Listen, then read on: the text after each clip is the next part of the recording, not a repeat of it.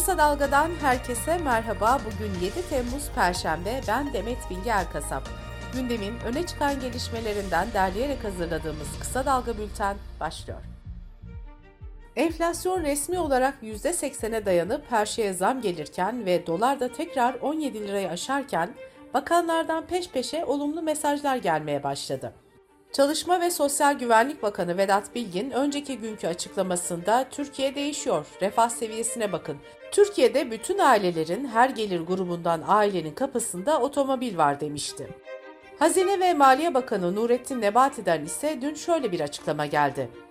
Ekonomimiz sağlıklı ve dengeli bir şekilde büyümeye, ihracat rekorları kırmaya ve istihdamda somut artışlar kaydetmeye devam ediyor. Sanayi ve Teknoloji Bakanı Mustafa Varak'ın açıklaması ise şöyle oldu. Bakmayın siz karamsarlık pompalayanların sözlerine. Türkiye olarak bugün muazzam bir sıçramanın arifesindeyiz.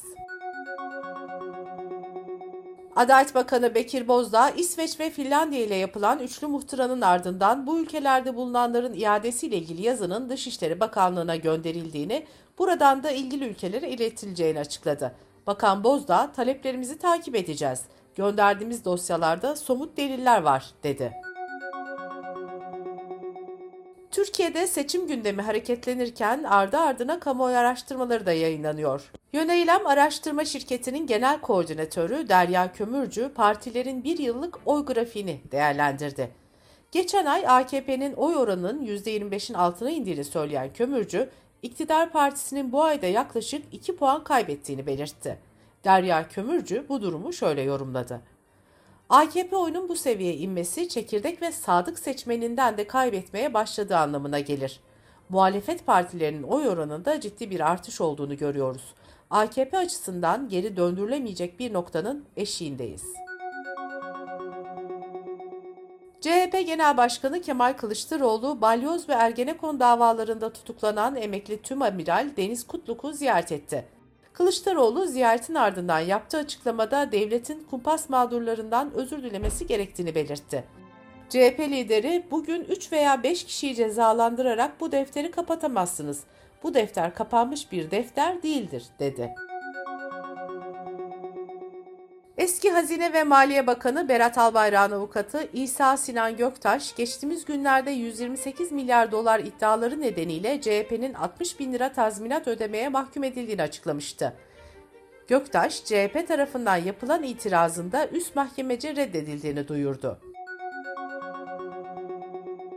Ankara'da eski belediye başkanı Melih Gökçe'nin döneminde 801 milyon dolar maliyetle yaptırılan Anka Park için 2 yıldır devam eden dava sonuçlandı. Ankara Büyükşehir Belediye Başkanı Mansur Yavaş, parkın belediye devrine karar verildiğini duyurdu. Sağlık çalışanlarına yönelik şiddete dün yenisi eklendi. Konya Şehir Hastanesi'nde kardiyoloji uzmanı Ekrem Karakaya, Mehmet Akça isimli bir hasta yakını tarafından tabancayla vurularak öldürüldü. Akçay saldırının ardından aynı silahla intihar etti. Türk Tabipleri Birliği Karakaya'nın hayatını kaybetmesinin ardından bugün ve yarın grev kararı aldı. Türk Tabipleri Birliği, sağlık çalışanlarının yurt dışında çalışabilmesi için yaptıkları iyi hal belgesi başvurusuna ilişkin istatistikleri açıkladı. Aylık başvuru sayısı 2022'nin ilk 6 ayında 1171'e ulaştı. Türk Tabipleri Birliği'nin paylaşımına göre sadece Haziran'da 229 hekim iyi hal belgesi için başvurdu. TTB'nin açıklamasında yetişmiş hekimlerin yoksullaşma, ağır çalışma koşulları ve sağlıkta şiddetin baskısı nedeniyle yurt dışına göçtüğü vurgulandı. Radyo ve Televizyon Üst Kurulu haftalık olan toplantısında muhalif kanallara yine ceza yağdırdı. HDP milletvekili Mehmet Rüştü Tiryaki'nin Sayın Öcalan sözleri nedeniyle Halk TV'ye 3 kez program durdurma cezası verildi. CHP lideri Kemal Kılıçdaroğlu'nun vakıflarla ilgili açıklamalarını yayınladığı gerekçesiyle Halk TV'ye ayrıca en üst sınırdan para cezası verildi. Tele1'de ise 18 dakika programında gazeteci Merdan Yanardağ'ın Rütük kararlarını eleştirmesi ve Rütük bu kestiği cezalardan elde ettiği paraları nereye harcıyor diye sorması ceza nedeni sayıldı. Tele1'e üst sınırdan idari para cezası yaptırımı kararı çıktı. Sırada ekonomi haberleri var. Dolar TL'de yükseliş devam ederken analistlerin direnç noktası olarak gösterdiği 17.20 seviyesinin üzeri dün test edildi. Dolar kuru 17.25 seviyelerine kadar çıktı. İşkur Haziran ayına ilişkin istatistik bültenini yayımladı. Verilere göre kayıtlı işsiz sayısı Haziran'da aylık 30 bin, yıllık bazda da 617 bin kişi arttı. Kayıtlı işsiz sayısı bir önceki yılın aynı dönemine göre ise %20.9'luk artış gösterdi. Kayıtlı işsizlerin %51.1'i erkek, %48.9'u ise kadınlardan oluştu. İşçi Sağlığı ve İş Güvenliği Meclisi'nin raporuna göre yılın ilk 6 ayında en az 842 emekçi iş cinayetlerinde yaşamını yitirdi. Bu sayı günde 5 emekçinin iş cinayetinde hayatını kaybettiği anlamına geliyor. Toprak Mahsulleri Ofisi yerli ayçiçeği hasadına 10 gün kala 18 bin ton yağ ihalesi yaptı. Toprak Mahsulleri Ofisi bu ihalelerde ayçiçek yağını uluslararası piyasadan yaklaşık 90 dolar daha yüksek fiyatla aldı. Sektör temsilcileri yağ fiyatlarının düşüşte olduğu bir dönemde hasat başlamadan ihale yapılmasına tepki gösterdi. İhalenin başka ülkelerdeki çiftçilere yarayacağı belirtildi. Norveç hükümeti petrol ve gaz sektörü işçilerinin başlattıkları greve müdahale etti. Norveç Çalışma Bakanlığı grevin Avrupa'daki enerji krizini kötüleştireceğini savundu.